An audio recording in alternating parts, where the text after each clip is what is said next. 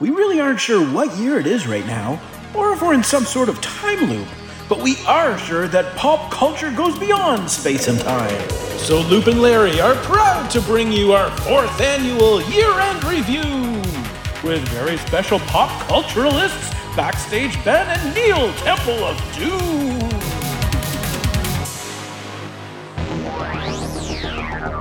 In a world filled with intergalactic space battles,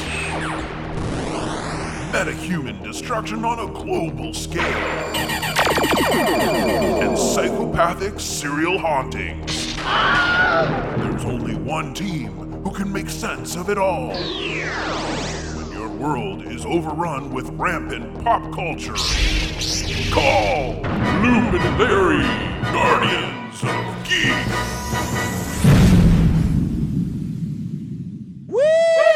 Oh, yeah, that was, that's what that was. First, first explosion of 2022. That's right. That is right. Hey, everybody, I'm Loop. And I'm Larry. There you go. He- He's a little behind. He's still in 2021. And this I'm is Larry. this is Guardians of Geek. Oh, this is not a good start already. this is our fourth annual year-end show, and uh, uh, 2020, I'd say 2021 was better geek-wise than 2020 as far as like the content was concerned. Um, I don't know how great it was generally. Like in Star Wars terms, we sort of started as the Last Jedi, then we went into A New Hope, and then we ended off with Attack of the Clones. So that's where we are right now. Oh, as far as yeah, that's where we're sort of sitting right now in That put it in 2022. That put it in perspective for now I understand all Yeah, now you understand kind of where we were mentally in Yeah. those in those Yeah, stages. that's how I Um, understand things. We got a couple of great guests with us again. Uh, coming back from last year, we've got backstage Ben. How you doing? Very well. Thanks for having me again. I'm glad I got invited back. It's a rigorous process to get invited back. So yeah, I it's like you it, yeah. almost oh, didn't make the cut this year, but we said okay. by. Who, who was there last year? All right, we're good. And then, Yeah. no, he was great. You were great last year. We wanted to bring you back. And of course, Neil Temple of Doom back again. And look at this room of yours. this This is my living room. This is the Brilliant. geekiest thing we've ever seen. This is a fantastic. I love that. That's great. It's like every Marvel movie. There's just Easter eggs to keep an eye on in the background. I love it. Anytime you can put a anytime you can put a, G- a Ghostbusters proton pack right beside Captain America's shield, you know you're doing well. Yes. Got Grogu right underneath the shield there, Oh, yeah, there he is, little guy. Yeah. there. Hiding back there. Yeah. and then Batman looking over his shoulder. This is this is like you got everything covered. Yeah, that's my roommate. Yeah, Yeah. it's his, it's his stuff too. I won't take credit, but yeah, a lot of, lot of cool stuff to look at here. Neil Neil does a lot of talking to Grogu when we're, when we're not here. So, yeah, No, he's he's been eating all my eggs. So oh, yeah. Grogu. No, you're uh, wrong. So looking back at 2021, we're going to look at TV shows hits and misses. We're going to look at movies hits and misses. Uh, we've got an open category, which could be anything hits and miss. And then finally, what we're looking forward to in 2022. So uh, let's kick it off. Let's get right into uh, hits and shows. Larry, take it take it away. Okay, so T- TV was pretty good this year. So this is it, you'll find in all the categories that I've got. It, it was really tough for me to narrow down the like the the top hit of of the year and the top miss of the year. Quite honestly, there there was a lot of good stuff going on. So eh, my my top hits for 2020 2021 in TV, I, I I really had three of them, but I'm gonna focus on one. Okay, so my top hits, of course, um, Hawkeye is is right up there. Loved loved Hawkeye. It might be in my top like eight all time Marvel things. That's a pretty random number eight, but that's what I, that's what I came up with. So it's not number nine. It's definitely number eight, or would have been. Yeah. yeah, that's where I put it. So that one that one's in there, and then of course because I can't not love this Book of Boba Fett. I but I, I can't say we were only two episodes at the time of recording this. We're only two episodes in, so yeah, I'm reserving I, would complete. I'd almost put that in 2022 than 2021, just because well, that's even though oh yeah, here we go. there you go. There we go. Oh, yeah. Gotta love it. There it is. Nice. Oh, and the and that's the prototype uh, helmet as well. Nice. Nice. Beautiful. and now you're gonna wear that the rest of the show. And now he's Scarface, basically. yeah. Uh, so I put that in there. But okay, so what I'm going with with my big hit, uh, and it was a bit of a surprise hit for me for uh, 2021, was a little show that appeared on Netflix. Um, created by Saturday Night Live alumni Kyle Mooney and produced by Lorne Michaels. Uh, a little show, uh, animated show called Saturday Morning All Star Hits. I don't know if you're familiar with anybody familiar with this. I have not watched it, but I've seen the the preview. Okay, so this is sorry, yeah, Me too. Yeah, Yeah. I've seen the trailer on like Teletoon or something, or maybe yeah. Somewhere else, Well, it's yeah. on. It's a Netflix show, so Oh, uh, it's like it's on Netflix. The whole. It's only eight episodes, but uh, first of all, I really like Kyle Mooney. I think he's he's Yeah, I love him. co- comic. I think he's he's hilarious. Um, but so this show is it literally is like fou- found footage almost, but it's a- it's it's like a lost show from the late 80s, early 90s. Um, and it's shot, it, it's presented like um, you've bought the VHS box set of this series. Um, so each episode isn't called, they're not called episodes, they're called tapes. So there's tape one, tape two, tape three, there's Oh, that's eight cool. tapes. Yep. And it's literally like you've turned on YTV in Canada in the late 80s or early 90s or Teletoon or something like that. So it literally it starts with like the the blue uh, VHS screen with the play and the like as if you pop the tape in. Um, it's all presented in four by three, like a you know like it would have been in the 90 in the 80s. Um, and it's it's like a half hour of like Saturday All Star hit. So they've recreated um, cartoon like little cartoons like you know parts of stories uh, throughout this half hour but it's hosted by um, twin brothers uh, skip and trebor who are both pa- played by kyle mooney and they're on screen at the same time and they're totally like totally 90s like hip kids who are hosting this VJs, yeah. yes Yeah. yes like VJs and then they'll throw to you know a, a cartoon so they've got uh, a few different cartoons and they're all like sort of takeoffs of of what we would have seen except one so the, the one of their main ones is called uh, randy and it's uh, a drag or um, a dinosaur who lives in the in the world of humans. Um but uh he it's this is there's a it's very adult this show. Um so randy has goes to parties gets totally drunk throws up a lot um has real adult like problems. It's a little bit depressing for the first couple episodes. Anyway then he goes off to college. It, it is. It's a little bit like what? Okay. So then he goes off to college. So there's that one. There's a uh care bears takeoff or spin-off called create a criddles they're called create a criddles but they look just like care bears Oh, yeah. they they um paint like like one of them is has got paint brushes for hands. One of them's made of glue. One of them's made of glitter and they and and they help a guy uh who run who's the marketing guy for a sub company subway like a subway company create a new logo. It's very weird but anyway that's what that is. And then their third uh, their third car- cartoon that i've seen so i haven't finished the se- series yet um there's only a couple i've only got a couple left it's called strongimals.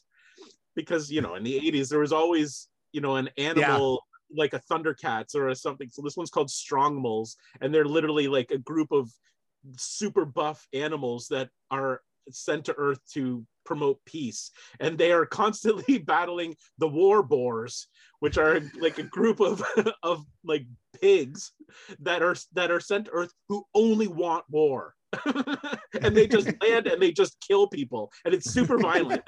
There's a lot of blood.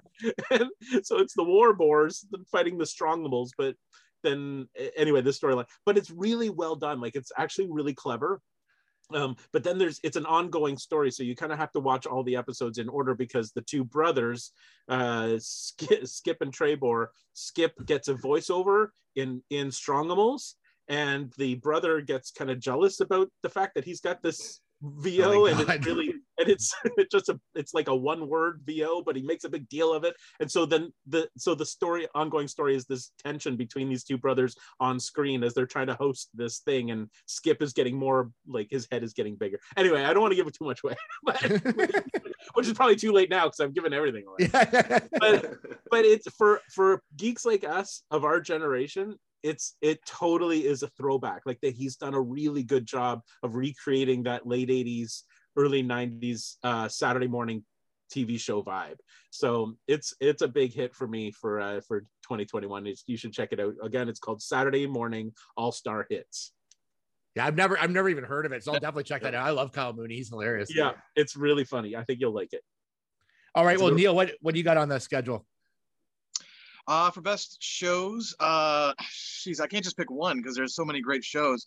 There were some really great DC superhero shows this year, and uh, starting with Superman and Lois, which I thought was great because they explore the dynamic of Superman and Lois having kids and uh, whole new threats to their reality and everything. Uh, and I also really loved Stargirl season two, uh, which uh, also happened last year and had a lot of great Justice Society of America characters and appearances. And that's why I tune in. It's not for Stargirl herself, although she's great. The whole cast is good. Um, a little bit of CGI issues. I didn't like Solomon Grundy, but other otherwise, it's a really, really great, great show. Uh, Stargirl, and uh, I mean, I gotta agree with uh, with Larry on the Hawkeye. I enjoyed Hawkeye, even though it's only six episodes. I thought the final episode, episode six, was action packed, a lot of fun. Uh, down in uh, you know uh, Rockefeller uh, Plaza there in New York City, with the big Christmas tree and everything. So it was very appropriate to watch that at Christmas time. Um, there was a lot of really good shows, but yeah, I mean, I, I'm I'm gonna have to go again. Go back to the book of Boba Fett was a lot of fun, and Cobra Kai. I can't forget that. Okay, so Oh yeah. Cobra Kai started. It started on December 31st, and you could actually binge watch all 10 episodes. So it still it still fits in. You still got it. So it did. It just it. It just slid under the radar there. And I think Cobra Kai season four, um, thanks to uh, a, a few characters coming back, uh, especially, I thought uh, was the best season of Cobra Kai so far uh, on Netflix. So definitely Cobra Kai season four. Terry Silver's back. Other characters are back too, but I won't spoil it. Go see it. Yeah. All right. Those are my notes. Excellent. Uh, ben, what do you have? It was tough. So I actually uh, initially I went way back. So Neil goes as he gets right in the deadline. It's uh, January 31st, January 15th. I can't believe that WandaVision was a 2021 show, Oh, Yeah.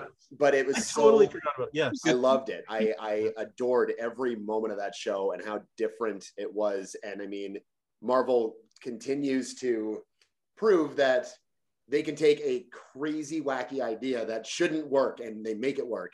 And it has launched a year of unbelievably good television. I like at their worst, which maybe was Falcon and the Winter Soldier, it's still good. Like it was fun to watch. It's entertaining. It's a different style. Everything that they've done has been really good. But uh, Larry, I wasn't sure if you were going to beat me to it. I think that Midnight Mass has to be a, Oh, a huge hit for me. sorry. Yeah. Yeah. It was, So good. uh, again, Good just call. surprisingly moving and uh, another unique way of telling uh, a rather familiar story, Yeah. but with such unbelievable the cinematography in it. The you know, even I think it catches you off guard sometimes how there are some crazy long one shots that they take, you know, along the beach and that sort of thing. Like that's just it's unbelievable what Flanagan was able to do. I think with that story. And though Larry, we talked about this, I think we may have been a little disappointed that we weren't getting another haunting show. He was able to just give us something completely out of left field that I thought worked so so well, and it's it's one that really stuck with me the whole year. Yeah, It's I was guy that plays the priest obsessed. really good. Yeah, I was obsessed with Midnight Mass. I, it was so well told, and I was and like every episode left you, and you're just like, what's going to happen next? Like, how are they going to get out of this? What's what's going on? And it was it was just I love the religion mix with the vampires and everything else. It was Absolutely. so good, so well done. But what You I, I said- loved, I loved even more that they never ever once used the word vampire. No, yeah, No, It didn't. that, that's that wasn't what this. I mean, that's obviously what it was, but that it wasn't about that. Like they weren't vampires. They were who they were. Like they were. You know, this is this is who they became. You know, it wasn't. There wasn't a title for them. it was a great way of doing it. And I think that they it was a good thing that they took their time kind of introducing that idea because they could have lost some people right off the bat had they come to that too early. Mhm. Um, because I mean, it, it it's a little it's a little cheesy, right? With the with the vampire in the in the old decrepit building when they first see him and that sort of thing. And it's like a little, but you're already so invested in everybody. And I think that like Mhm. you've already seen what a great job they're doing with everything that you you want to you want to follow through. Yeah, it was. Yeah, it was just. It was absolutely amazing. I think. Yeah, I think we can all agree that might be the top show of the year. Quite Yeah. possible. it, I mean, it was also- definitely up on my list. Yeah. The the other rare thing about that show is that it's uncommon to have a horror TV show or a horror movie um, create deep emotion. Like like Absolutely. the end of the show, I was almost in tears. Like that's for for a horror based you know piece of work. That's rare. You know that you are so emotionally invested in in this thing. It, it's amazing what he did. it's a Yeah. great time to be a horror fan because there are so many movies and TV shows now where it is like it's it's much deeper than just jump scares and gore and violence and tension and that sort of thing. Like it's really the the drama that is brought into these stories is is unmatched. It's great. Yeah, absolutely. So I had I was followed basically you guys. Midnight Mass was up there for sure. My top three. Uh WandaVision, which again I forgot it came out last year. Like I thought it was like in 2020, but it was literally the Long year. beginning of Yeah. yeah, that's a long year because there's like four major shows from Marvel that year. But WandaVision, like, of course, like launched that whole like the TV side of Marvel in such a great way. And uh I I was like Hawkeye or, or I loved Hawkeye because I'm a big fan of like the uh like the Matt Fraction comic, right? So like I was marking out through the whole thing because I was like, oh, that's from the comic, that's from the comic. I was driving everybody in my house nuts because they, they hadn't read it and I had, right? So I'd read the whole series um it wasn't exactly the same but it had a lot of the elements from it but uh and hawkeye's one of my favorite heroes so that was like in the comic heroes not necessarily marvel universe heroes so that was pretty exciting. But wandavision i'd have to give it to it because it launched it. And remember all the mystery of it? Like what was happening? What was going on? And then uh, mephisto was like in everybody. It's like it's got to be the villain of it. It's got to Yeah. be the villain. Like there's so many things of this that that particular series which just launched it in such a great way and launched a bunch of new heroes and we could kind of see where it's going. But um the uh I, I i happen to like this might be a hot take but i liked uh um captain america winter soldier better than loki i don't know about you guys i i didn't i thought loki was good i just didn't think it was i thought it was a little slow for my tapes but Weirdly, it was. Yeah, I agree. It was. It, it's crazy how nuts it could be and was, but also there was some. It just kind of dragged in between those really, yeah really wacky parts. Yeah, it was hit and miss. I thought Loki Yeah. for me. Yeah. Uh, best foreign show, guys, because I completely forgot about it. It's not only best foreign show; it's probably the really the best show of the Oh. year, and I can't believe we forgot about Squid Game. oh my god yes oh, i 100% forgot is- about that What You know what, wrong though? with us? Honestly, That I should be loved my it. number one. Totally slipped my mind. What about the ending though? The ending. Oh, the ending. It just, it bothered me so much. I, I didn't like how it ended, Oh, and it really like kind of it wrecked it a little I bit like for it. me. What, what, what about the ending? I'm, I'm curious to know about that. What, what about the ending? You- Spoiler alert. Yeah, Yeah, oh, yeah, yeah. Spoiler alert. I guess I didn't. I didn't think it came together as well as it could have with you know with the old man being so tied into it. His motives didn't seem like they were like reasonable, you know, for me Yeah. to to be a part of it. And then like just watching me back on the train too, like it just kind of threw away so much of what had built up over the series. I thought that it just it didn't the like literally the very very ending of it just kind of left me a little bit sour. But I mean, it was it was a show I did not expect my wife to want to watch with me, so I started it on my own. And then she was like, "What? You're starting Squid Game without me?" And yeah, I didn't even know it was on your radar at all. But we ended up watching it together, and like she doesn't generally get too into you know overly violent kind of stuff or anything like that. But it was, I mean, it the the show again. You've got the mystery behind it that kept you guessing what was going on at the end of each episode. You want to get back into it. I did really really like the show, but right up until the end. But now, now, having said that, if you were to go back and rewatch, knowing how the show ends, if you were to go back and rewatch it from the beginning, seeing that there were hints along the way, would Yeah. that have improved? Would it improve the show? Knowing, like, you could watch. Yeah, but I also think that might open up a lot of uh, plot holes, though. Too. I think if I were to go back and look at it, I might be like, "Well, why is he doing this? Like, why would he bother? You know, with this kind of thing?" I think that there were, um, again, I mean, it was it was a surprisingly effective show in a lot of ways, and like again, the tension in it, and you know, when they're playing the games is incredible. It's really, really well done. But I do think I almost felt it was like a a low level Shyamalan sort of uh, sort of twist that just doesn't hold up throughout the whole thing. Yeah. Yeah. I just Um, want that telephone with that battery that lasted the entire eight episodes. And he- like, what? the- did he ever plug this in? Like, how is how is battery still working on this phone? Like, I couldn't believe that. I'm like, With the he's been GPS for day- on, yeah. yeah, for like days and weeks. Like, he's like, I gotta get this phone this guy's got. This is great. There's a few plot holes in it here and there that, like, especially with the cop, I found like him sneaking around that building and no one noticed him in that Yeah. whole entire time, or where he put Yeah. these bodies of people he stole outfits from. Like, there was a few, few little plot holes in it that I, but I mean, you have to suspend your disbelief. But the look of it was amazing. Like, it looked so Yeah. cool and futuristic, So and like, well yeah, done. yeah, it was very well done. I, I'm just, I like Too many good shows. the fact that we're forgetting these shows Yeah. just Yeah. proves how much quality television there was this year. Like it's amazing that these it was tough. all I. I wanted to give kind of a shout out to um, releasing shows weekly again too. I love Yes. that. I'm I'm back into that. There Yeah. were a couple of shows that weren't even the Marvel shows, but um, White Lotus and um, Only Murders in the Building on Disney Plus with Oh, yeah. uh, Steve Martin. Those were both, as far as I'm concerned, like hundred percent shows. They were so good front to back. Yeah. And I loved like having it was like, oh, it's Tuesday. We have a new episode of whatever to watch. Like it was, it's Yeah. nice that you still have the convenience of at the time that you want to watch it, whenever you have a second, you can sit down and watch it. But to actually have something to look forward to, I thought Yeah. was great. well, That's it's funny that you mentioned that because I just had a conversation with my son who's 17 because we're he he decided that he really wanted to watch Lost um, because he had heard so much about it and it's on Disney Plus. So we've been binging Lost uh, for the last couple months. Really, it's not we're not speeding through it.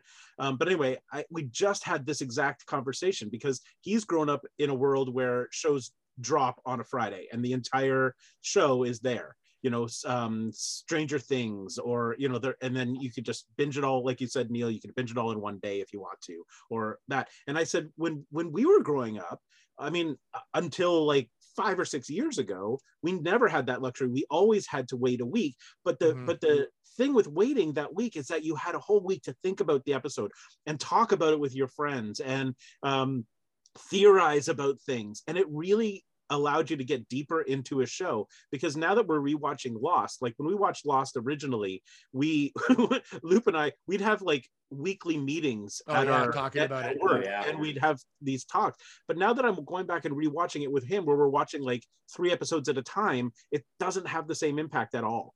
Like it's just Yeah. not you know you don't have any time to think about what you just watched you're just moving ahead and you're just discovering things instantly and there really is something very nice about having to wait a week as Yeah. painful as that is where you get to the end you're like no i want to see more but at least now you've got time to absorb it all I remember the outrage when y- the credits would show up, you know, on Lost, like at the end. Oh, like, yeah. no, it- it- No. not now. Yeah. Yes.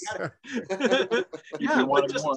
Yeah it really is i i'm really i like the fact that there's a week between yeah. shows now i mean it really It's, it I'm- becomes a bigger part of your life, I think, a little bit. Like Yes. I, I've binged shows after they've run, and they don't have the lasting impact. That, uh, impact, I think, that some of the shows that I'd watched when they first aired, and you wait that week, and it was like it was a part of your schedule was to go was to be able to sit and watch. Lost was hundred percent one of those shows that we Yeah. would we would count down until it's Yep. it's on.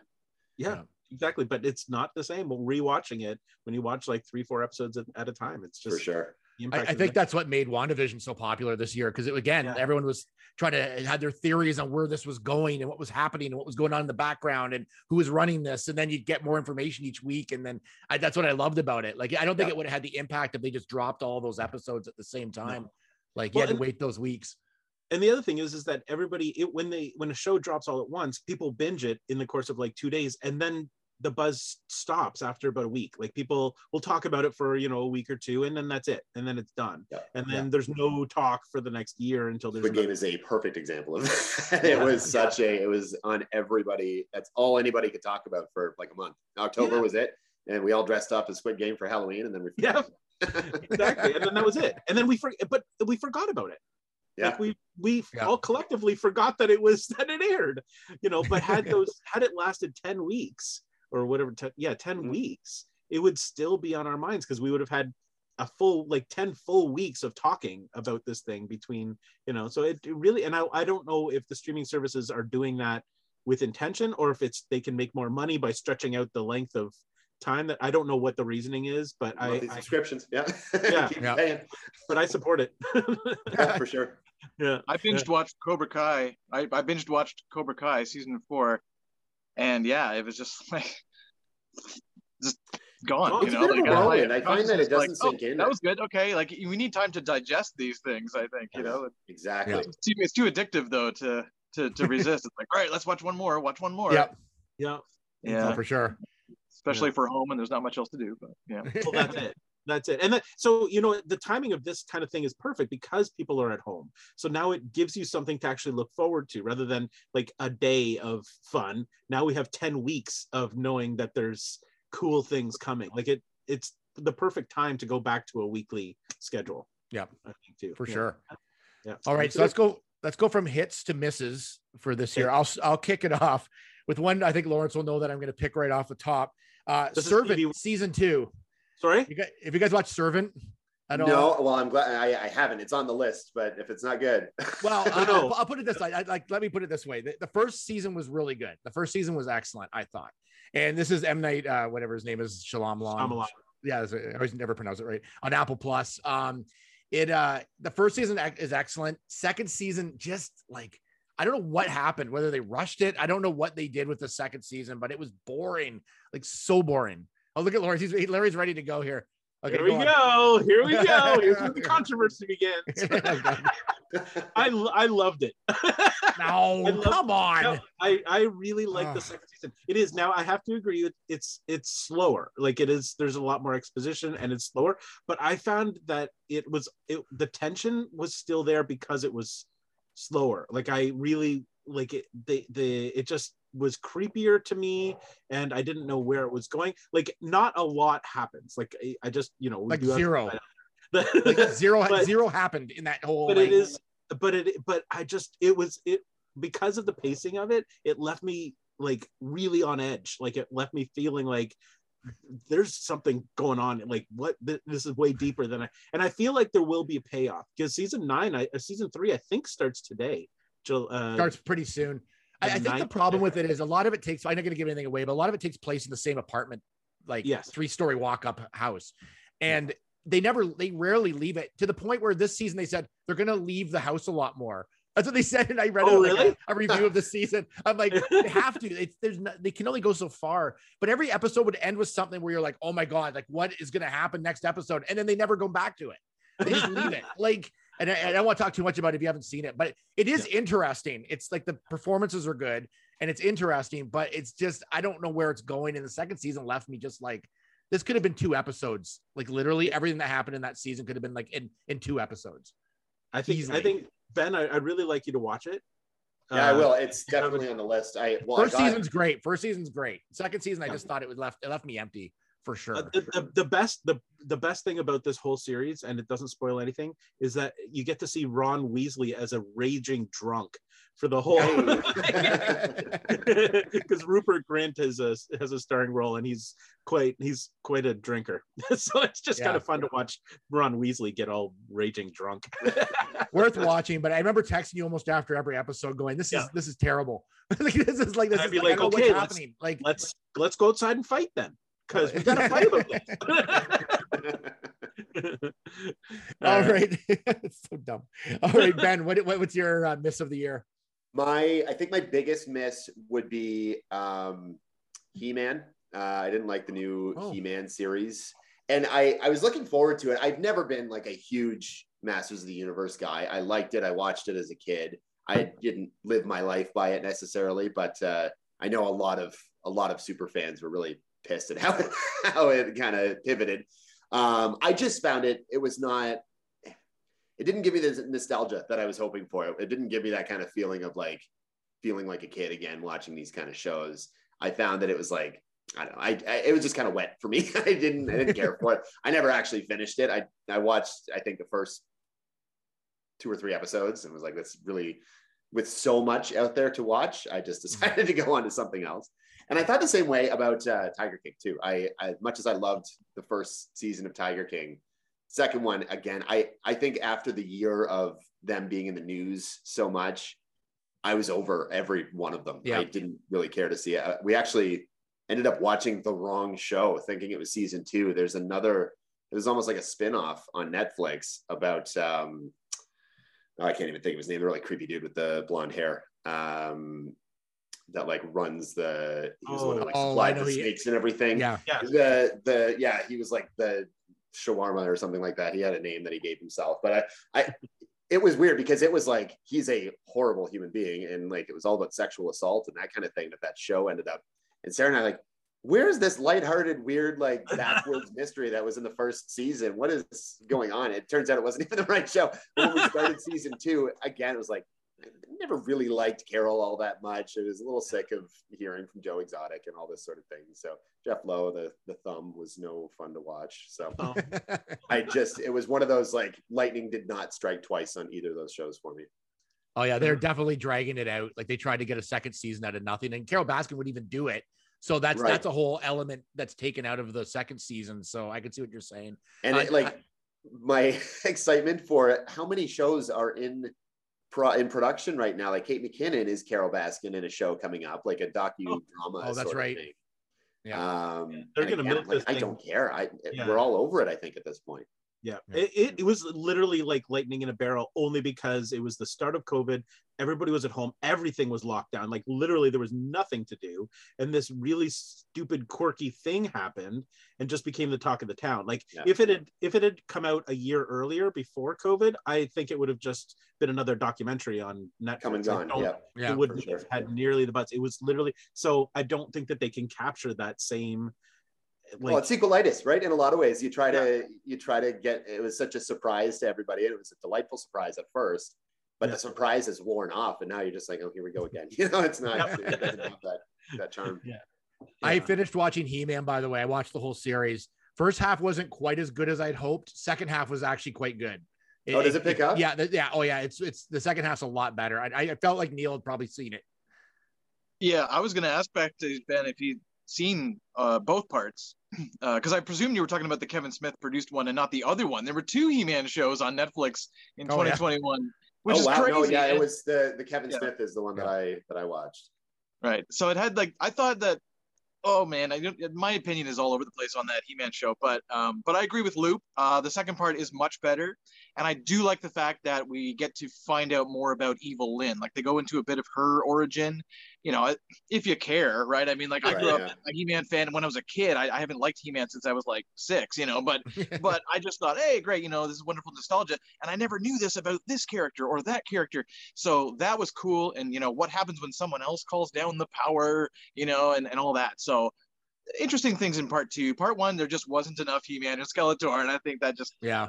irritated Yeah. people and they thought it was pushing just female characters. Only female characters will be, you know, it's like, no, no, no. But they kind of balance it out in part two. But yeah, Okay. it was, it was okay though. I'm not going to say it was great. It- It was also a classic case of like where people only saw the first part and they were all in outrage of it, but hadn't seen where it was going to go. Like they hadn't seen the full story. And when you see the second half of the story, it really brings it all together. And it was actually quite good. Second half was, I, I quite enjoyed the second half. A lot more He Man.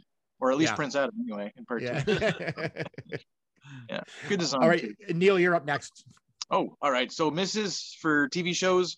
Uh well, I was gonna talk a little bit of trash about certain episodes of Loki that I thought were kind of like, what? You know, like why are they going back and forth here? And, it- and it, of course it all turned out to just be messing with time in the end and splintering, you know, multiverse and all that stuff, all these timelines. Um so Loki was okay. Uh, I wouldn't put it last, you know, out of all the shows I watched. I'd probably say Lock and Key kind of bored me because I I got into that show based on the comic. If you guys know Lock and Key, Yeah.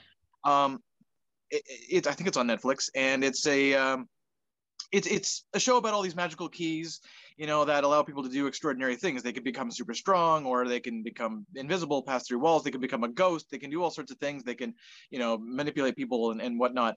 So there are these dangerous keys, but they're not really doing a lot with them in season two. they're just kind of reminding people that hey, these things exist and look what they can do. And it's like we already know that from season one.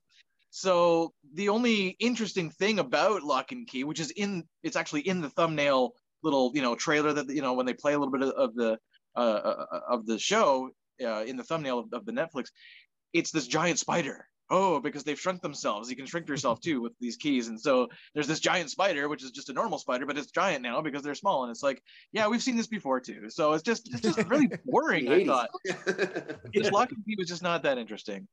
Yeah. Can I just say something about Loki for a second? I'm a little worried, and this will be trending into 2022, but I'm a little worried about the multiverse with with Star- with uh, Marvel, only because it's kind of a big concept, and I think like the average Marvel fan is going to be a little confused by it. Like, Yeah. if you haven't read any comics or haven't like, it's just it just seems like they're it's just a little too when you start going into time travel or multiverses it just it adds an extra layer of like kind of confusion i think to Yeah. people and i'm just a little worried about where it's heading um with marvel but it's that's just a little side note i'm just not sure well we'll see a I little think too you anything handle it goes, well. right? So it's Yeah. if anything can happen, if any character can die here and there, then the character's death doesn't really have much weight. If it's Yeah. oh, Spider-Man from Earth Three is dead. Oh well, you know, like it doesn't Yeah. matter because you know it's just uh, so. I don't know. Multi- I agree with you, Loop. I think it's it's dangerous, and the same with what DC's doing with the Flash. You know, it's all very dangerous. I think incorporating, you know, different multiple universes just to please fans of different uh, versions of beloved Yeah. characters. Yeah. I think that Marvel's handling it quite well though, because they have it's similar to Star Wars where you can watch the movies and that's all you need. And you're not lost if you just watch the movies. You don't dive into the you know the novels and the comic books and all that sort of thing. I think Marvel does a good job with the film universe is still its bread and butter and it's like the main part of everything. You don't necessarily have to watch all the television shows to know what's going on. It buffers it a little bit and it like it it explains a lot of it and it sometimes takes its time to make sure that you fully know what's going on. Like it's it, Mhm. it can drag a little bit in the TV programs, but I think that Marvel is doing a good job and I think Neil you could like DC we'll see how they do with it because as they've had a bit of a track record of yeah trying to emulate what Marvel's doing and not working out nearly as well. Yeah. See, I think I think that's why I liked Hawkeye so much because to me, Hawkeye was almost like a throwback to the early Iron Man type Marvel movies. Like it was just pure action, but a lot of comedy, um, Yeah. a straightforward story. There was nothing really supernatural happening. It was s- pure fun. Like I just yeah you know Yeah. loki i really enjoyed loki but loki took a lot of thought like a lot of like Mm. going back and now what what is what is the tva doing here and why did they and how have they and you know but Yeah.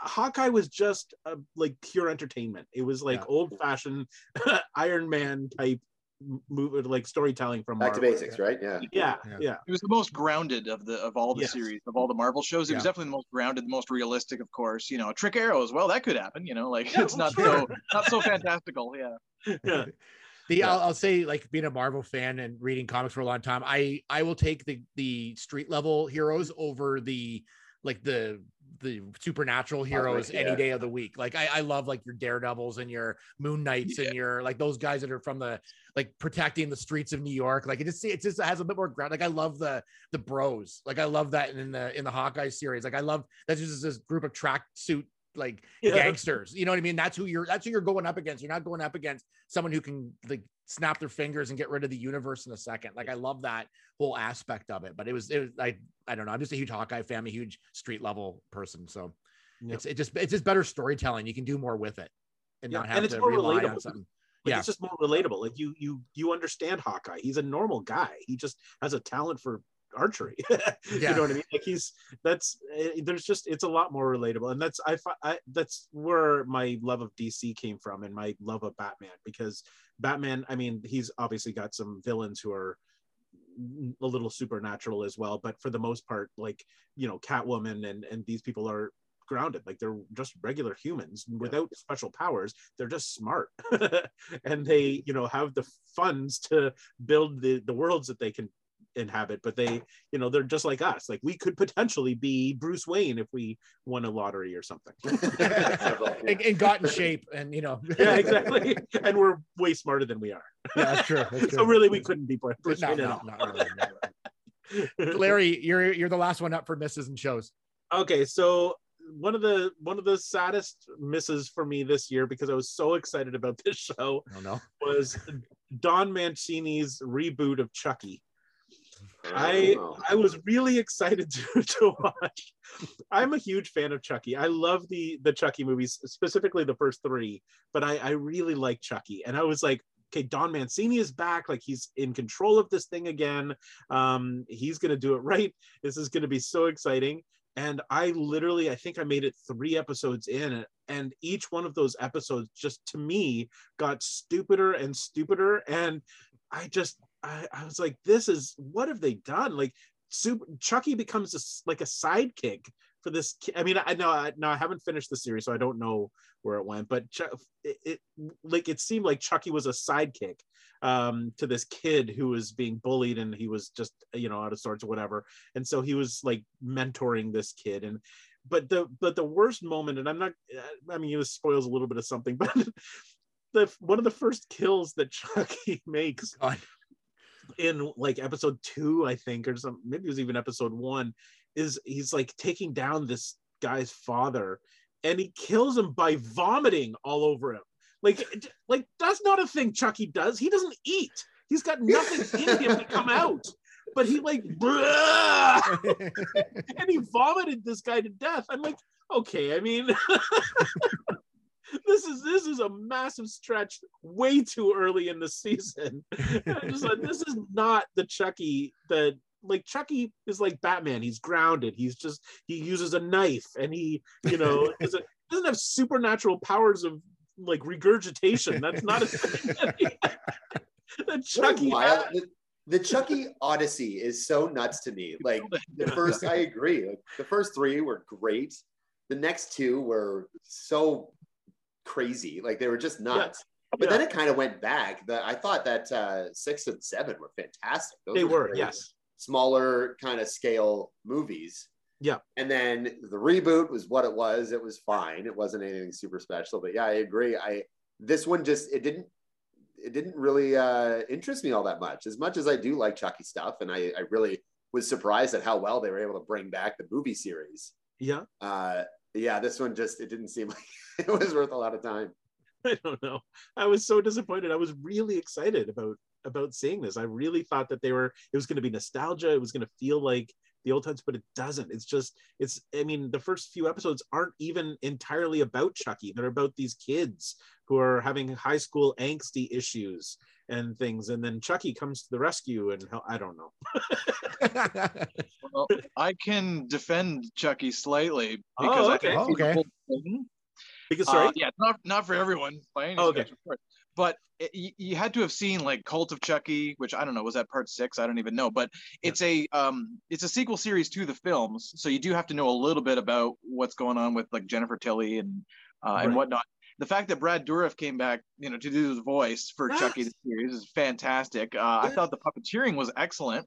Yep. Uh, one of the puppeteers is a guy named Gord Robertson, who uh, I met a long time ago. Shout out to Gord. What's up, Gord? Uh, he's a former Jim Henson guy, and uh, and uh, no, they do a really good job with everything except for I guess like the first couple episodes. I agree. So th- this is kind of like a He-Man thing almost, where I feel like yeah, the first part is not good, but then it does get better. So, but if you but if the first part puts you off, you're not going to watch the rest. Okay. You're gonna to watch. So I understand, but it's not a bad show for what it is, and it gets better and better and better Okay. when they start bringing back, like you were talking about, like like nostalgia. They actually get into the nostalgia thing. The original kid, uh, the actor Andy, the guy that Yeah. played Andy, uh, with Vincent something, I think Yes. he's he's back and he's on Chucky, Oh, and so is um, uh, Jennifer Tilly, and uh, so is uh, uh, uh, what's his name's uh, daughter, Brad Dourif's daughter, plays yeah. a woman who's been possessed by Chucky too. So th- they changed the rules. Like you're talking about vomiting and stuff like that. That's weird. I agree, but they changed certain things where it's like, well, now Chucky can just possess anybody, and there could be like multiple Chuckies. So I thought that was a cool idea. At least. oh, that's cool. well, I'm not saying it's show of the year, but it was Yeah. it was fun. okay, maybe I'll give it a second chance because that was the other thing. Brad better. Dourif, Brad Dourif being back was cool. Like they didn't, if they had changed the voice, I would have been, I wouldn't have even gone back to the show. But the fact that they were bringing all these people, that's why I, I had such a, hi- hi- I had set such a high bar for this show because everybody was back on board. And okay, well, maybe I'll give it a, maybe I will try it, try it again. And It's then I'll better than the reboot, at least. I'll That's what I'm saying. Yeah. hey, I made it through. Uh, I made it through. I know what you did last summer, so I think I could make it through Chucky Oof. if I made it through that. So it's. Uh, I don't know why I watched that, but I just did. I Um, either. I still All don't right. think you did that. so I'll move on now. We'll go to movies, hits and movies, and we'll start with Ben. Oh, buddy, this is a tough one. I, Okay. There are some huge ones. So, I mean, I think hits, I, I would like to think of like surprising hits. I mean, I expected to love Spider Man as much as I did, and I truly did. I think that's probably my favorite movie of the year. Um, I was able to see it a couple of times before theater shut down again. So, um, that is up there. Um, Godzilla versus Kong was a surprisingly, like, I was really excited for it. And I just kind of shamelessly love the Godzilla movies and I I loved it. I want I wanted to watch big giant monkey punch big giant liz- lizard, and that's exactly what I got to see, and I was I was thrilled with that. But as far as um, surprises, I think the Green Knight. I really really like the Green Knight. Uh, that you know to be a little a little artsier than Godzilla, I guess. Um, I was expecting a horror movie. I was expecting like a you know the classic A24 kind of uh, horror film, and while it's not, I wouldn't classify it as a horror movie. It still had that intensity. It had made me think a lot more than I thought it was going to, as generally those A24 movies do. Um, I, I really I think that was probably my biggest surprise hit. Yep. Okay, uh, I'm gonna go to Larry next on this because you may have similar or Uh, well, I do, I do like Green Knight for me was probably my top movie of the year. I loved this thing. I just thought, first of all, I've decided that A24 is my new favorite studio. I Yeah, will probably go see anything that A24 releases. They're it's just they I don't think that they've I haven't seen any anything from that studio that I haven't liked. Now I haven't seen everything that they've released, but everything that I've seen from them has been spectacular. The one that I am really most excited to see next is called Lamb, um, and it's Oh, yeah. um, it's on the long list for uh, the Oscar uh, Best Foreign Film. Um, it's a I don't I don't even know how you classify this movie, but anyway, it's I'll talk about it when I see it. But uh, but yeah, Green Knight was a total surprise hit for me um, because uh, it just there, there was so much depth and it was and Dev Patel is I think one of the more underrated actors out He's there. He's great. He, he is just amazing. Like he's from from the time of uh, um, oh my gosh, now I just Slumdog lost Millionaire. yes slumdog Yeah. millionaire he just he's just been great. Like he is a really strong actor and i totally sympathized with this character all the way through. So yeah i would i actually saw that one twice in the theater uh, because I, I was so excited about that one. So that that was right up there. But as far as geeky stuff um i mean there was a, again there was so much the shang-chi the dune the spider-man and they were all good.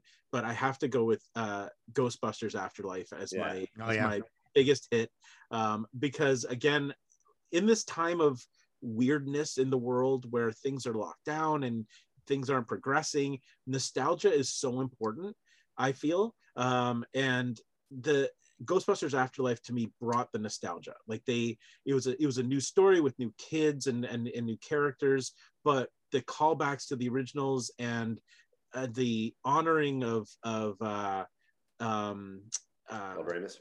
Yes uh, Yeah. was so well Yeah. done like they they just you could tell that there was a lot of love in this movie and i was not expecting to be as emotionally impacted by the the way this played out as as i was so i i have to say that it it did a good job it did it It's funny. You say you weren't expecting to be as mo- as emotionally impacted. I fully was. Like I have loved Ghostbusters as long as I've been alive. I'm a Yeah. huge Bill Murray fan and Ghostbusters and everything.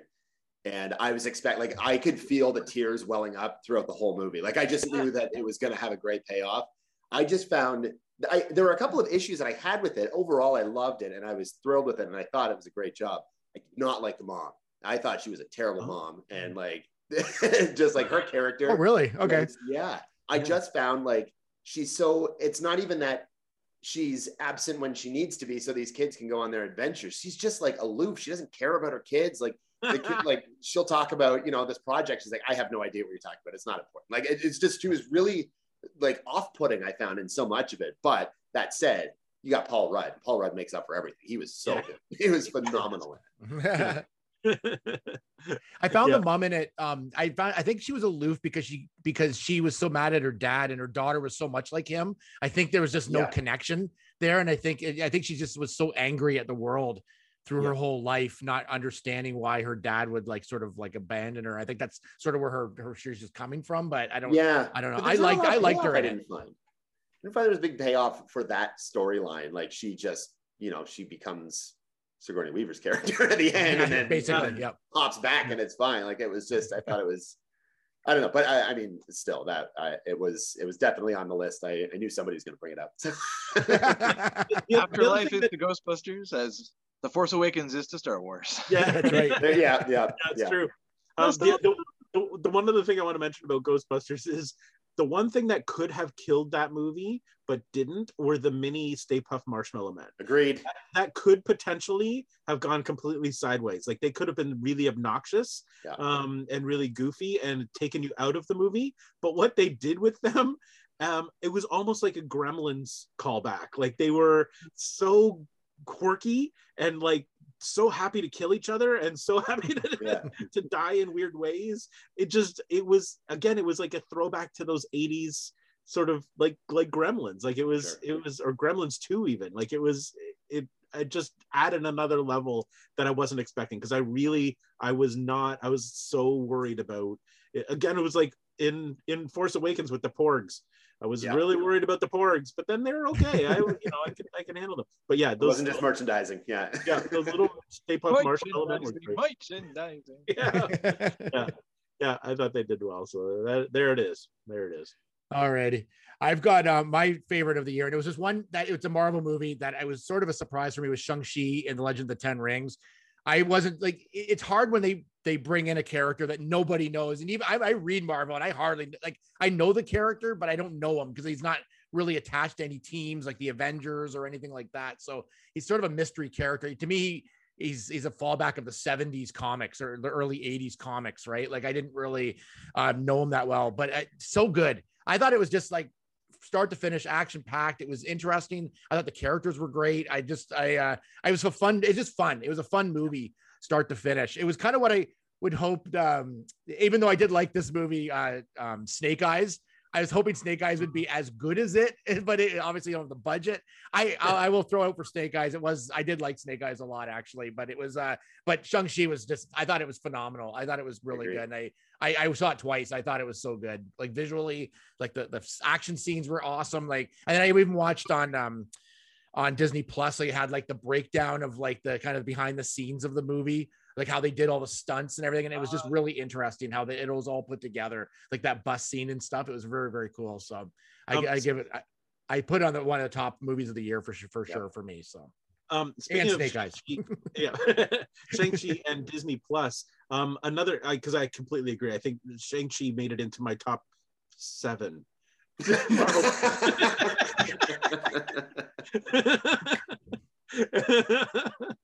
I haven't quite figured out this top thing yet. But anyway, uh, my top 8.5 Yeah. of the year.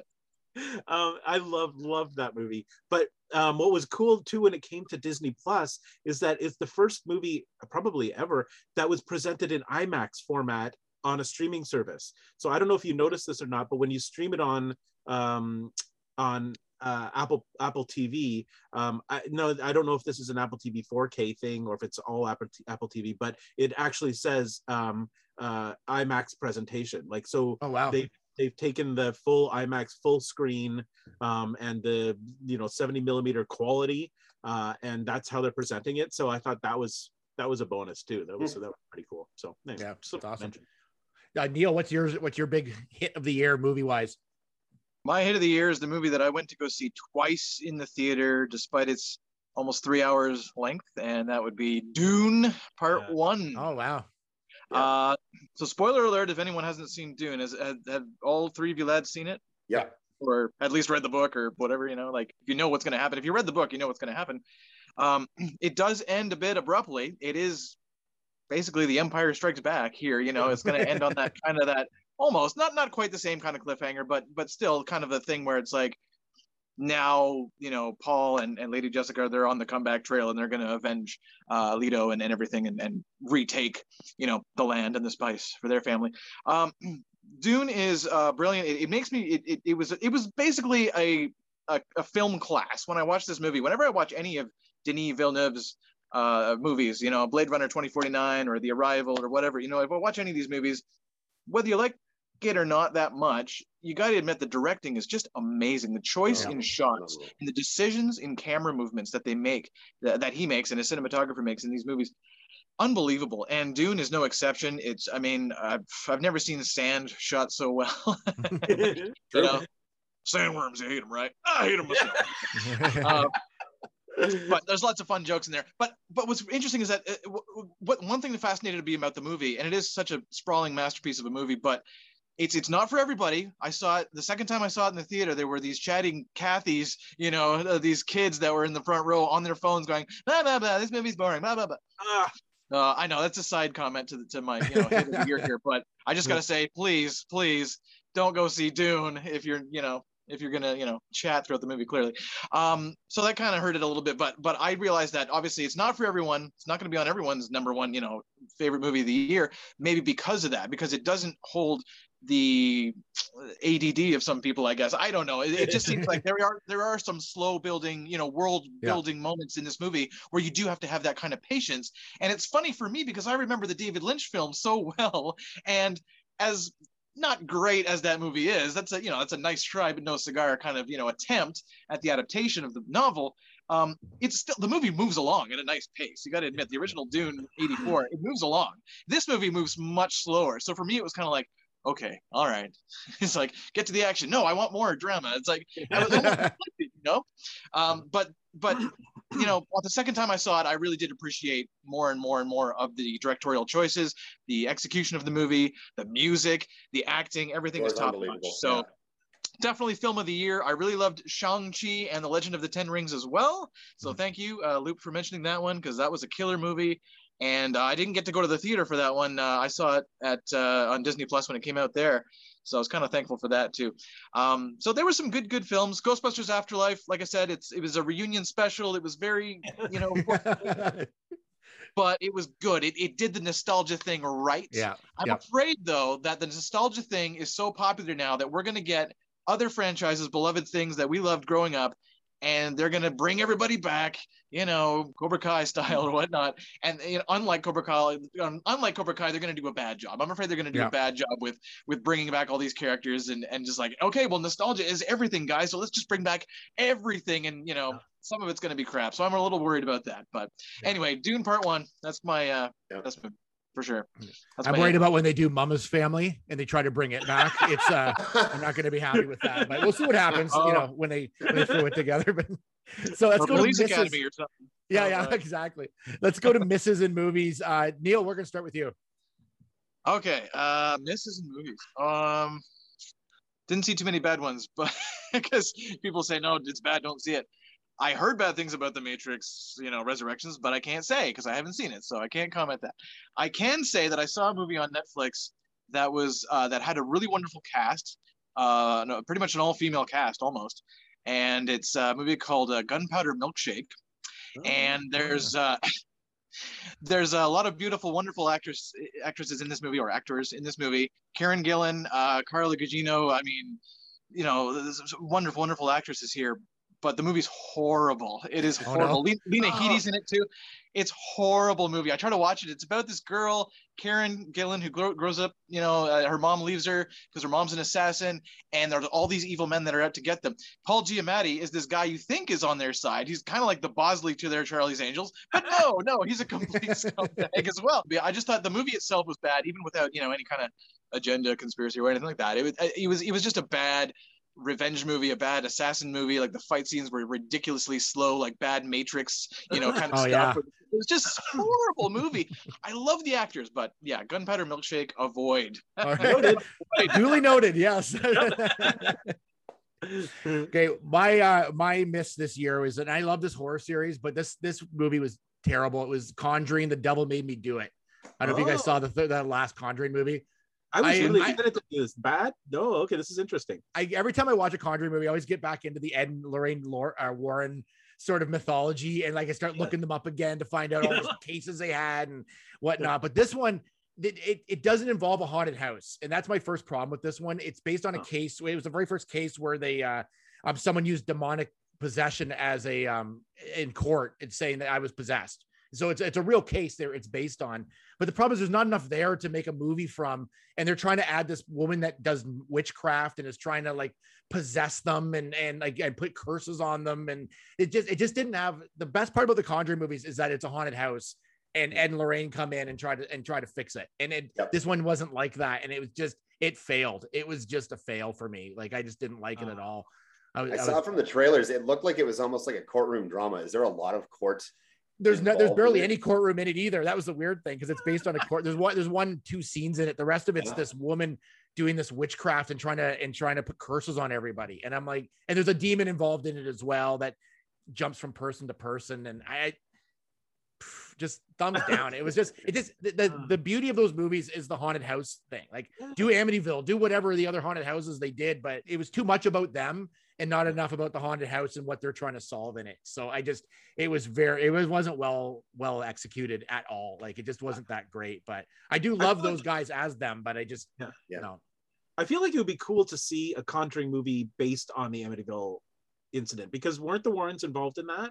they were thought- I don't know if Yeah. they were actually in the case like if they actually investigated it or they came in later to kind of give their two cents on it. I'm not sure. They may have come. They may have come in later. I just think that would be a, a cool like if they're gonna reboot Amityville, reboot it as a in, part as part a- of the Conjuring universe, like Yeah. to show the investigation side rather than like we've already seen the haunting. Like we saw it in the Amityville, but to see like an investigator come in and actually try to figure out what's happening, that would be a cool take on the uh, That's on it. the Conjuring side. One sheet that Yep, I'm going to. I'll, Yeah. I'll get I'll get my elevator pitch ready. the the one thing with uh if you really dig into and Lorraine Warren too, they're not quite as like cool as they are in the movies. I just want to mention that if you've never if you've looked into them at all, like they're they're not quite that cool. There's a lot of kind of weird things going on behind the scenes with them that like is never mentioned in the movies. But the uh it's uh anyways, I just was like, no, it's I, I like Conjuring. This one I just off my list. It's not that Oh. great. All right, Ben, what's what's uh what didn't you like this year? The more I think about it, the more I dislike it. Uh, the Eternals. I could not. I could barely sit through that movie. I was antsy throughout the whole thing, waiting for something interesting or fun or remotely worth. I, I forgot feel about that. bad saying that, but the more I think about it, the more I realize like I felt I wasted my time going to the movies to see that. I I mean, there's such a fringe group of characters. I didn't know much about them ahead of time. Uh, I know obviously what they were getting at. I was most excited by Harry Styles at the very end, but like for 30 seconds of a movie, you know, I just I I couldn't get into it. And I felt I was surprised at the negative reviews when they first came out until I saw the movie and I was like, oh, I, I totally get it. It's not, it's just not the caliber of of the other Marvel movies that we get. And I, as much as I appreciate an art house Marvel movie, I just don't think it it worked for me. again, being a comic lover, they're very 70s characters. Like they were Yeah. kind of created around in the 60s, I think 70s.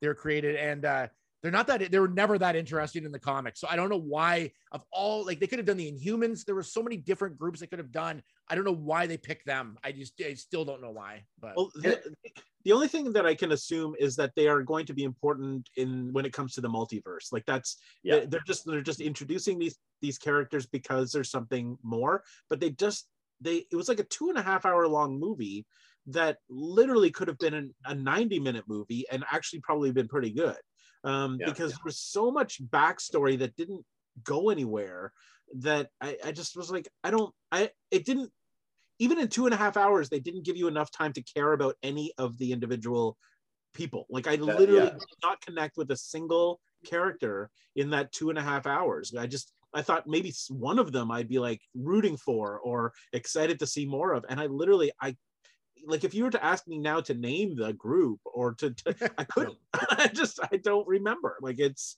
it's like naming such someone from stop- Maroon 5 other than uh, than the lead singer. Yes. Like you just can't do it. Like, it's like then Adam Exactly. Levine. That's it. Oh, you can name. yeah and and it was such a shame because um uh chloe uh uh, what's her last name Zhao. chloe Zhao like nomadland i thought was phenomenal like i thought i was really intrigued by that and i and i got emotionally connected to the to uh um uh the characters in this movie. And and i thought okay she's she really knows how to build character and how to you know tell a story with simplicity. Like there was because that was such a simple story. Um and and it was very nicely told and the pacing was good. And then I- it's almost like you know just because you can make a movie doesn't mean you can make a marvel movie uh because they're so different like there's the budgets are ridiculous and they're just they're just it's just a different monster and i just don't know that she could she i think she's better at telling the simple story and Yeah. you know it just it was it was way too, complicated there's way too much going on that was totally superfluous like it just didn't make any sense Would this been better as a series than a, than a movie? yes If someone if someone made this as a series, I almost think it would have. There's just so much going on in it. I think you Yeah. need that, that time to sort of develop things a little further. But Yeah. again, I'm like, I, I enjoyed it enough. Like I thought it, it was there was parts I liked about it, but then the more I thought about it after I left, I was like, it's as a whole, it didn't it left me empty. Like I was like, it didn't add anything other than like the possible Black Knight, which I I liked from the comics, but um, I'd rather seen him in the movie as, like, as the as the Black Knight than the rest of it. But well that's i mean and that's the thing. And the, the, only thing that i i'm holding on to with this movie is that marvel is so good at knowing their path. Do you know what i mean? Like they know what is coming. They're they know like probably 10 years from now what their storylines are going to be. So there was Yeah. a reason to do this. Like somebody in the marvel studios said yes this is the story we need to tell because it's going to be important down the road. It's like it's like um uh black widow. Um black widow was an okay movie, but it didn't need to be done. Like it wasn't there was there was nothing. It didn't move the story along at all. However, it introduced Yelena um, and built her character, and now she's part of Hawkeye's story, and she'll obviously continue. So it was really it was really a Yelena movie. Um, so there It's was a- crazy to me to think that they're dropping a hundred million dollars Yeah. in a movie to set up something else. Like that's not. yeah, I, I think that their confidence was not high with the Eternals, especially. I think Black Widow was was an odd bit of timing more than Yeah. anything. Yeah. But yeah, I think with the Eternals, like I think you're right that it's setting up things that are going to be more important and more hopefully more fun in the future. the, the thing is though with the Eternals is like three movies from now they're gonna show up in someone else's movie and we're all gonna be oh my god it's the Eternals like, Yeah. it's gonna be like, you know what I mean like, that's how they set it up like we'll we, right now we're like ah whatever but it's like coming up I bet you ten to one we're gonna freak out when they show up in somebody's Yeah. movie in, in a in a in a cut scene at the end or something like it's like Well, it- and so Works that's the thing. time. yeah i feel like it maybe hopefully fingers crossed it's the kind of movie that after you know this phase of the marvel you know universe is complete we can go back and say oh okay Yeah. that's now i get it now i understand why they had to set them up like this why some of their flashback stories were important you know it's like the um the budapest story with uh with hawkeye and and uh and Black Widow. You know, they kept talking about it, talking about it, and then there was some, you know, reveal in in the Black Widow movie. I feel like maybe some of those backstories will come into play down the road. That's that's all I can hope. I mean, all I can think is that there there's reason for it. Like I have I have complete faith in Marvel because they they really have not in the tw- 12 years. How long? When did the first Iron Man come out? oh six. Oh six, yeah. So mm-hmm. I mean, you know, they in all of this time they have they haven't really tripped and fallen at all. I mean, it's really rare, and to have something like this in such a big scale fail so miserably, I just I don't. I feel like maybe we're all collectively missing something. Yeah, I don't know who knows That's my Oh hope. wait, Too oh much, wait, just was wrong. Yeah, oversaturation. Just oversaturation of Marvel products and heroes, and too many to keep track of now. So Well, that's Yeah. part of it too. Well I said I said almost every actor in Hollywood's now playing a Marvel character like who, Yes. who's left like who, who's, who's left to play any of these guys like they're, they're I saw a reaching- list online of uh, actors who play in both DC and Marvel. It's a huge list of people who are in DC and Marvel projects. And then you get like uh, Sean Gunn, who's in almost everything. yeah well, that's all there is nowadays. Like, I mean, if you're gonna Yeah. make a movie, it's probably gonna be a, a Marvel or a or a Sony, you know, Marvel. yeah But you know, I mean, that's where the money is. That's where the agents are gonna start sending their their people. Yeah. all right Larry you're up next for uh misses in Well, movies that, that was it. okay good all right there Eternals was Eternals was it. I was just following Ben on that one. Yeah. Yeah, Perfect. Eternals. Eternals was it. all right we're stamping Eternals All big right, miss this year big miss this year. but still actually not bad um so, what? I know. All right, so let's go hits with other. Um, we're gonna we'll start with Larry on this one. Well, I think so. I was thinking back to like what made 2001 really exciting for me, and it's actually I think I may have had the same uh, thing in our 2020 review. It was just the return to movie theaters. Like it was just getting back. And this year, right near the end of the year, uh, when numbers were low, they fully opened movie theaters, so you could finally go to see a movie in an like an IMAX theater that was full capacity, so that you were in there with you know 300 people who were cheering when spider-man did something or you know what i mean? And Mhm. and really that is such a difference. Like i mean movie theaters were open for for the whole year but there were limitations. So a lot of the movies i saw i'd see with like four other people in the in this in the theater. And it was quiet and it was you know i might have been watching i might as well have been watching it at home other than it was big screen and you could eat popcorn. But it really there really is something about being with 400 people who are like-minded who are excited and cheering and it's just there's nothing like it. So for me that was a big it was a nice return. Unfortunately as of the date of this recording we're back into a situation where our theaters are closed and so we don't have that. Um, so i tried my best to fit in like all the movies i wanted to see and i and i managed to i, I got to see uh, matrix and dune and like all of the uh, there Mhm. there wasn't anything left on the table for me when they closed the theater and i did that on purpose because i knew it was coming so i'm really so i'm excited for 2022 for the theaters to open up again because there's a lot of big stuff and i want to share that with people so Yeah. that's that was my that was my big hit of 2021 when I when I saw Spider Man, that was the first movie I'd been to in a long time where people were cheering Yeah. like at every little thing that was going on and like Oh, yeah. freaking like people were freaking out. Like I went one of the first nights it was open and people were freaking out over every reveal, everything going on in it. And it was fun. Like I was like, this is like what theaters, this is why theaters exist right here. And I I'm, I'm totally with you. I, I'm glad they came back this year. Yeah yeah that was a big one All right. So um uh Ben hits uh with other. Um, I gotta give it to uh, Super Mario. I have had such fun in 2021 with Super Mario. My Yeah. son is gonna be eight in a couple of weeks, but he is just obsessed with um, with all sorts of Super Mario games. We I got um, Paper Mario for Christmas, which is a 2020 game, but it's still I've been playing it in Yeah. 2021. Um, but like we we've gone back and even the there was um, Super Mario 3D World was a game that came out in the summer, I think. And we picked it up. I didn't even realize it was a brand new game when we got it. And it's just so fun. It's still as as simple as ever, but then extremely complicated. And Oh, yeah. it goes from you can play it and have a, like a casual good time, or you can drive yourself absolutely crazy over some of the levels and some puzzles and stuff like that. And I just in a, a- another year where it's been, you know, we're not going out and hanging out with our friends nearly as much as we normally do. It's been a lot of home time. It's been a lot of time in front of the screens and on the Switch. And it's just Mario has taken up a large part of my 2021 and I loved it. That's awesome. Uh, one of my hits this year was the trend of animation, like the the more animation shows. Like I love, I I yeah, I liked He Man. I thought it was good. Transformers, um, but also Invincible. We haven't talked about Invincible yet. I don't know if you- and uh, it was so like I, I wish I know everyone likes to do like uh, have real people play these characters from these comics, but that storytelling in Invincible was as good as anything I had seen.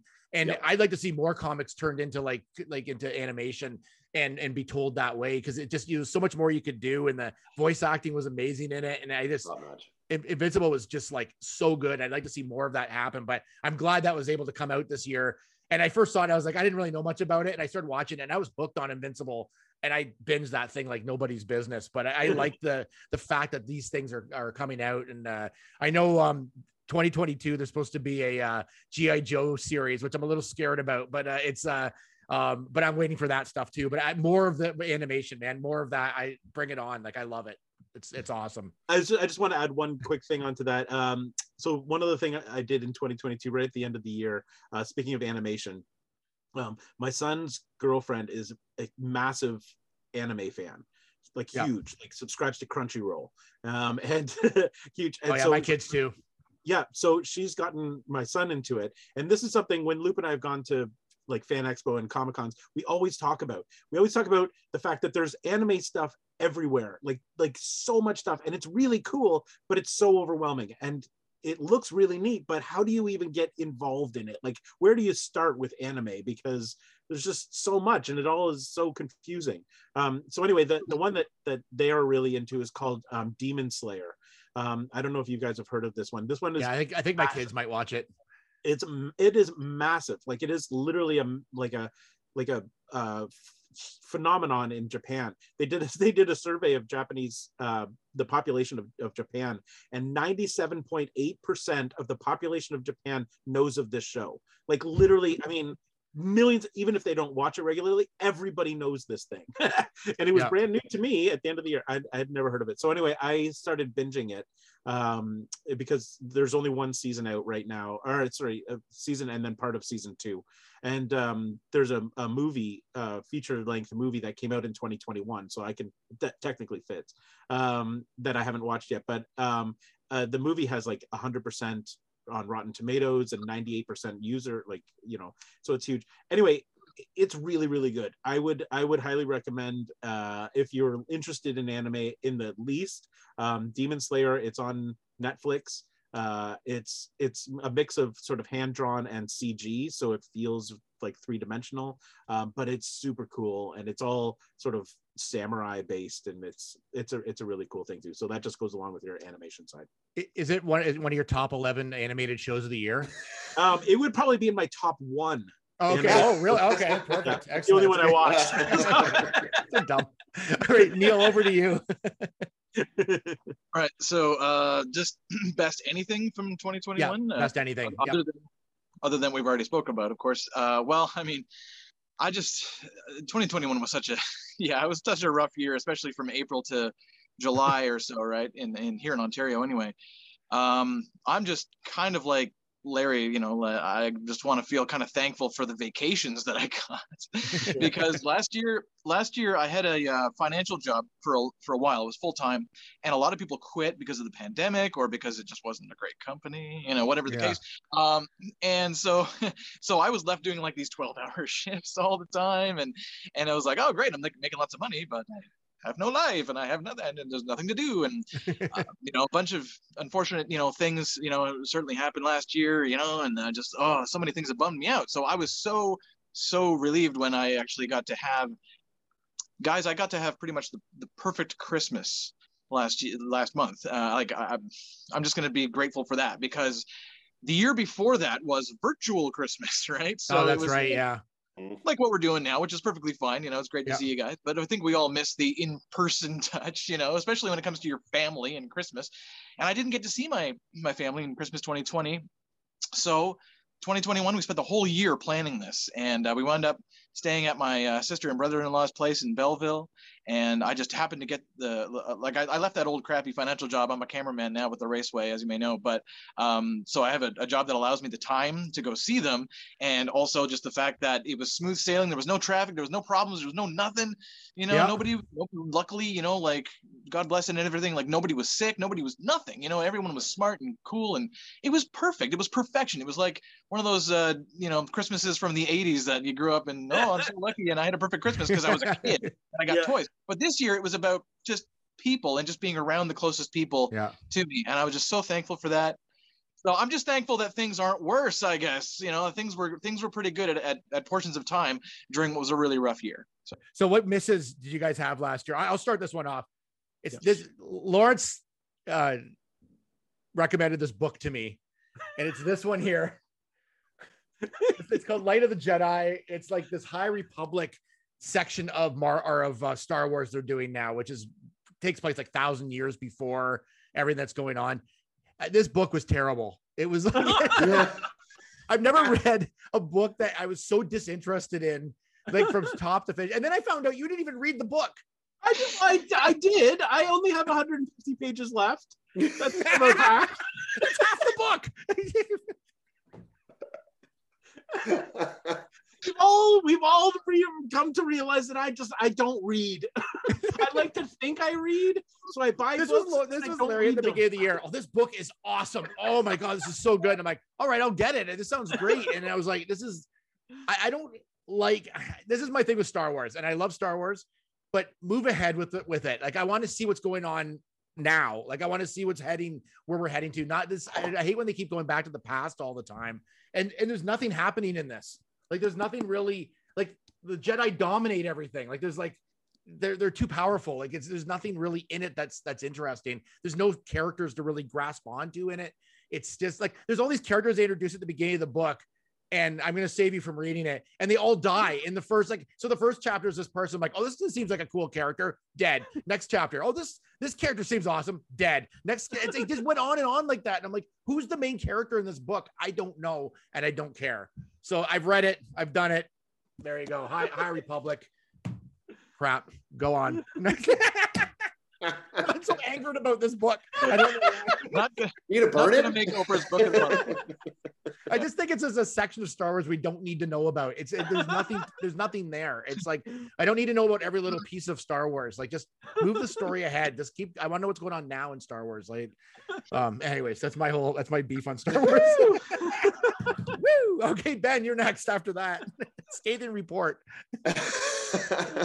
Um, I uh, I struggled this year. I think my biggest miss is the biggest part of my life is collecting records. I think, and I had such a struggle with uh, the prices of a lot of it. Uh, I think we may have even touched on this last year, but um, with exclusives and you know, and this goes with anything collectible. Like this isn't just vinyl. This could be anything that you collect. Uh, prices have gone up like a crazy amount. The exclusivity has become such a joke where it's like it's impossible to find, and then when you do find it, it's like ten times the price that it, it should be. Um, I struggle with that a lot, and you know, with jobs getting cut back and uh, seeing prices skyrocket everywhere, to to have like the joy in your life become so expensive. Yeah. it's just been nuts. Like it was one of those things that you know when we and Boop, obviously you're you're a huge collector too, and you can attest to this. Like when you start the collection process, and you know you think this is gonna be a fun uh, time, uh, you know, a little time killer. It's also a huge money killer. you don't know Oh, what to get God. yourself into. Yeah, I bought. uh It was like the uh 40th. an- Is it 40th anniversary of Achtung Baby or of like Yeah, U2's 30th. album? 40? Yeah, I, I bought. 30. I bought 30th. Oh, 80, yeah, yeah, yeah. Yeah, so 80, it- yeah.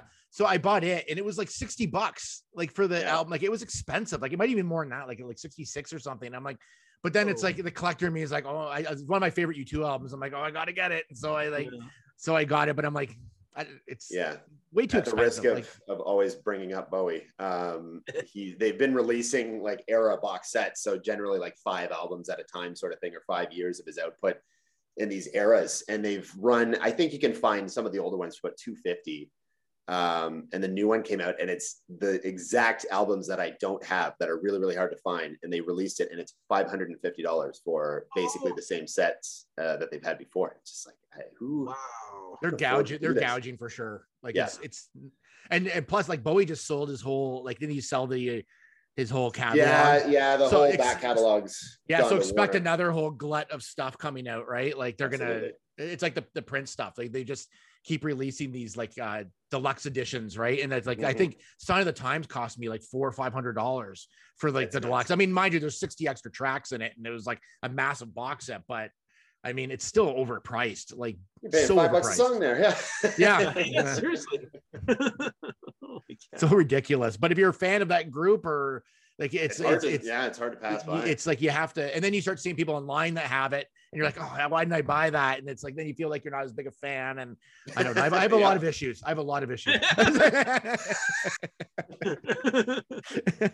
but I know I, I hear you. It's like they're just the prices are way too high for vinyl right now, and it's it's just getting it's getting worse.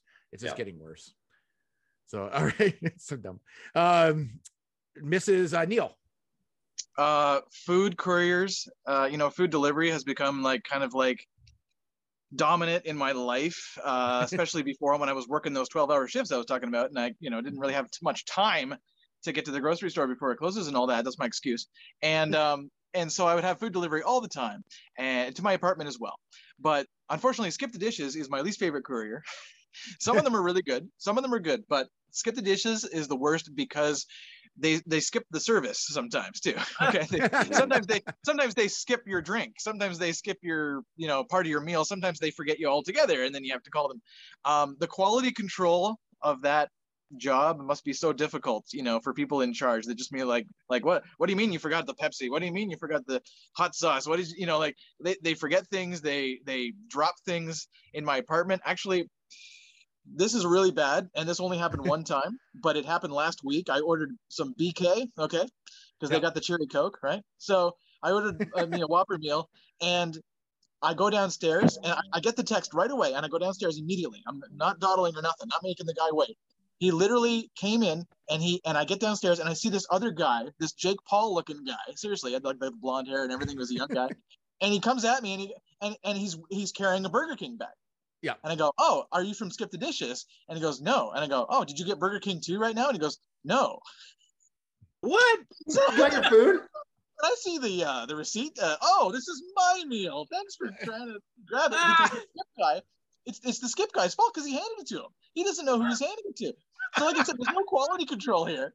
I'm sorry, I don't want to sound like a you know a Yelp review or uh, go off on a rant or something here, but I'm telling you, it's like wow, like not all the couriers do that, but Skip the Dishes did that, and I ordered way too much like an idiot from them all year. You know, out of convenience, you know, Yeah, yeah. and uh, so many times, just too many times have they failed. So I'm done with them. I don't I don't deal with them at all. I literally just I either go right to the source, you know, right to the original Yeah. business and order delivery from them, or one of the better couriers. But that was a I- big, that that wasn't the biggest bad thing that happened in 2021 by any stretch. It was a bad year, but but that's the one I'll, I'll bitch about. That's the one I'll complain about right now. So Yeah, I struggle with food delivery next? stuff. I spoke to um, somebody who worked at uh, Angel's Diner, and they said like the the markup on Skip or on any of them, like the food itself is more expensive. The business doesn't make because Skip and all of those couriers they actually like demand a discount sort of thing. So they're the the restaurants are selling their food for less than they Yeah. would.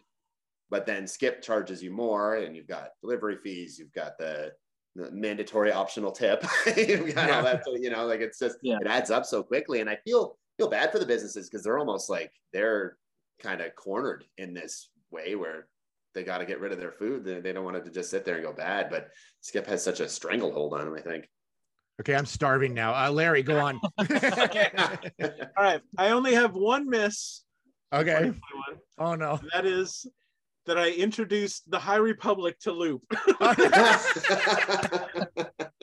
What That a is my only India. miss because I've had a pretty good year then. because the first hundred pages that I read, I really liked. Okay. And I and, and I love the fact that they're going back in time. Like I think it's cool.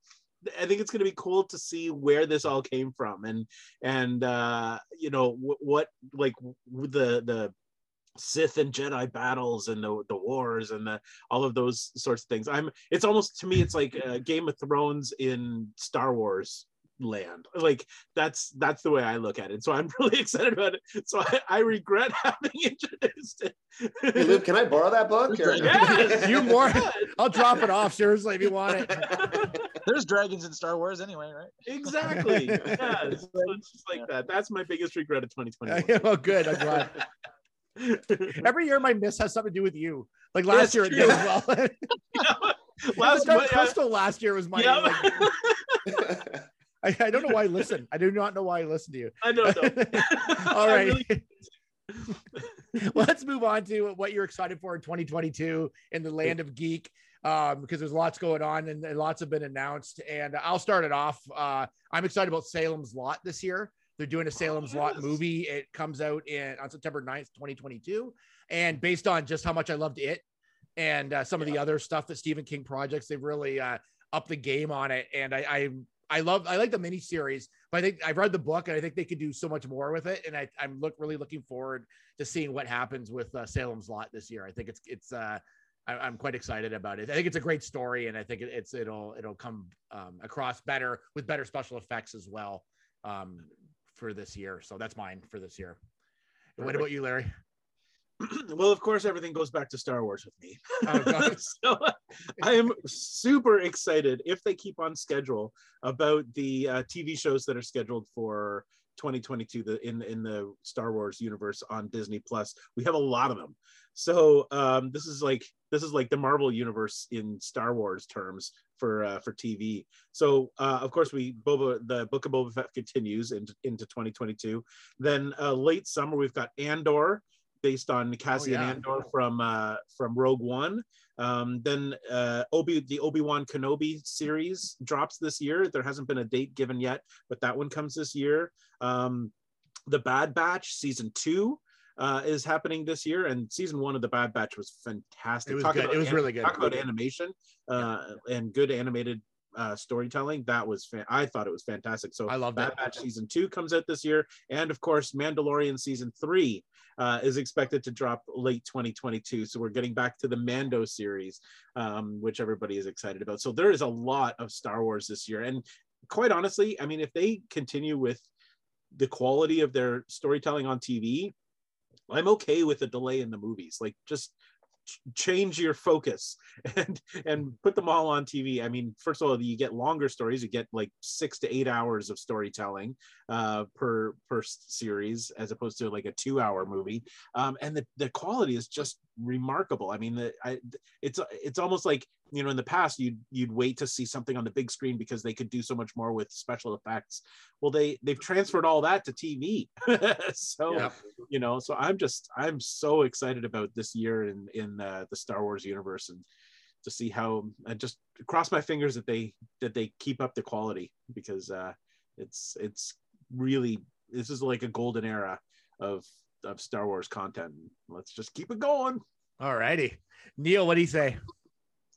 Uh, most anticipated of 2022. Uh, well, uh, right away this month, there's a show coming back called Resident Alien, and uh, I kind of plugged this show last year when I did this with you guys last year.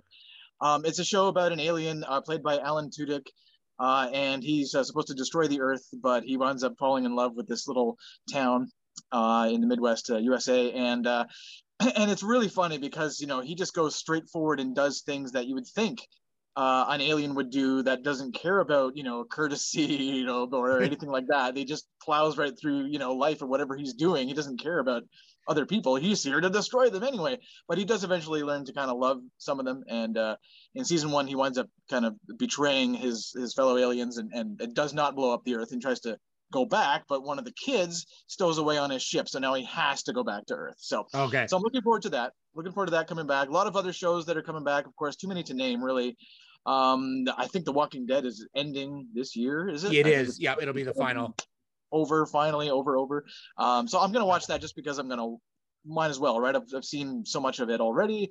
Um, uh, there's a video game called Stray coming out that's uh, about a cat. You play a, a stray cat, and uh, I've, I've seen the trailers for it. And it's way more interesting than it sounds. It's actually fascinating. I, I think it's going to be a big hit, quite frankly.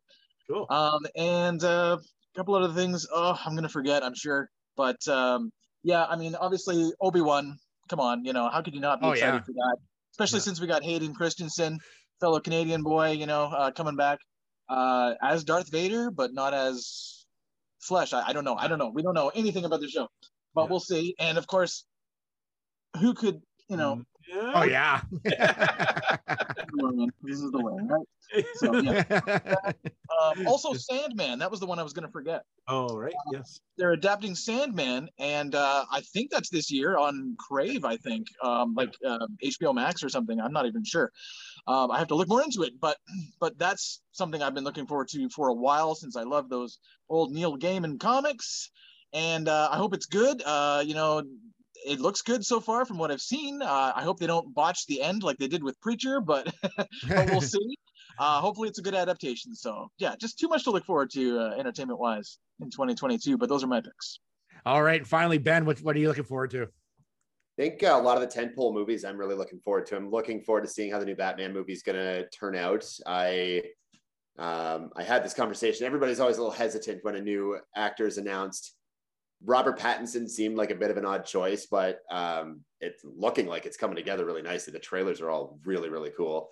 Yeah. Um, the I mean, Colin Farrell as as a penguin looks incredible.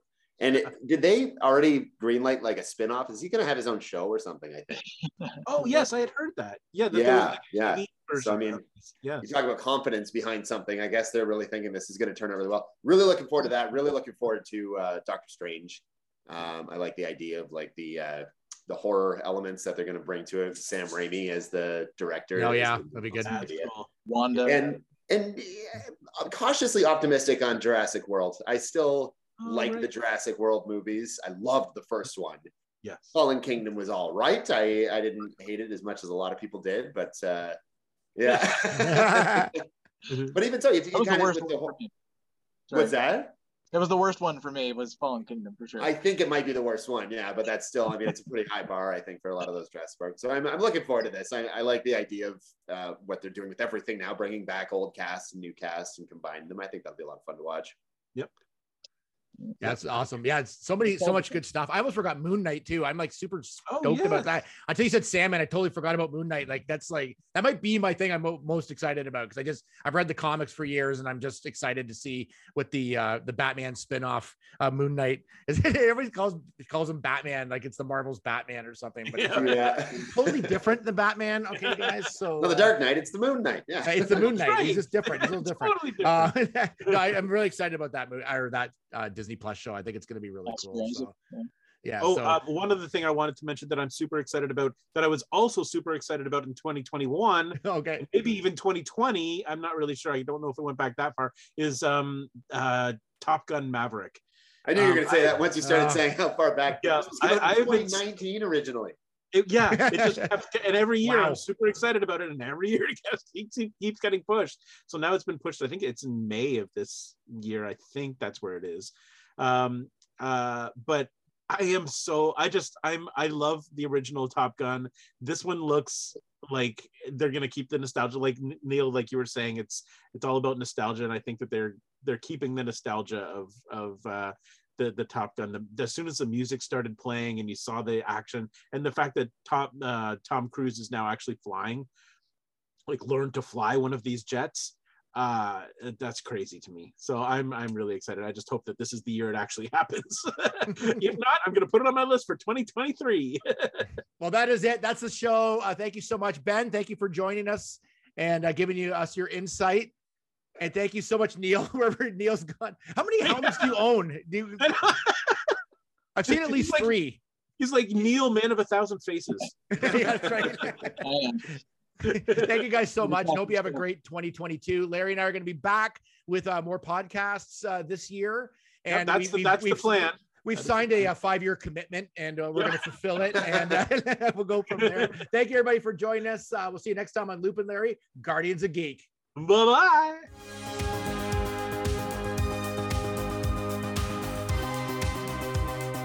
Produced by Matthew C. Loop and Lawrence Simner. A Loop and Larry production. Bueller, He likes it. Hey, Mikey. Bueller, Bad news. Fog is getting thicker. And Leon's getting larger. Inconceivable. Brian's right. It's an elf. Wax on. Does Barry Manilow know that you raid his wardrobe? Oh, Captain, my Captain. Life moves pretty fast. You don't stop and look around once in a while, you could miss it. Wax off.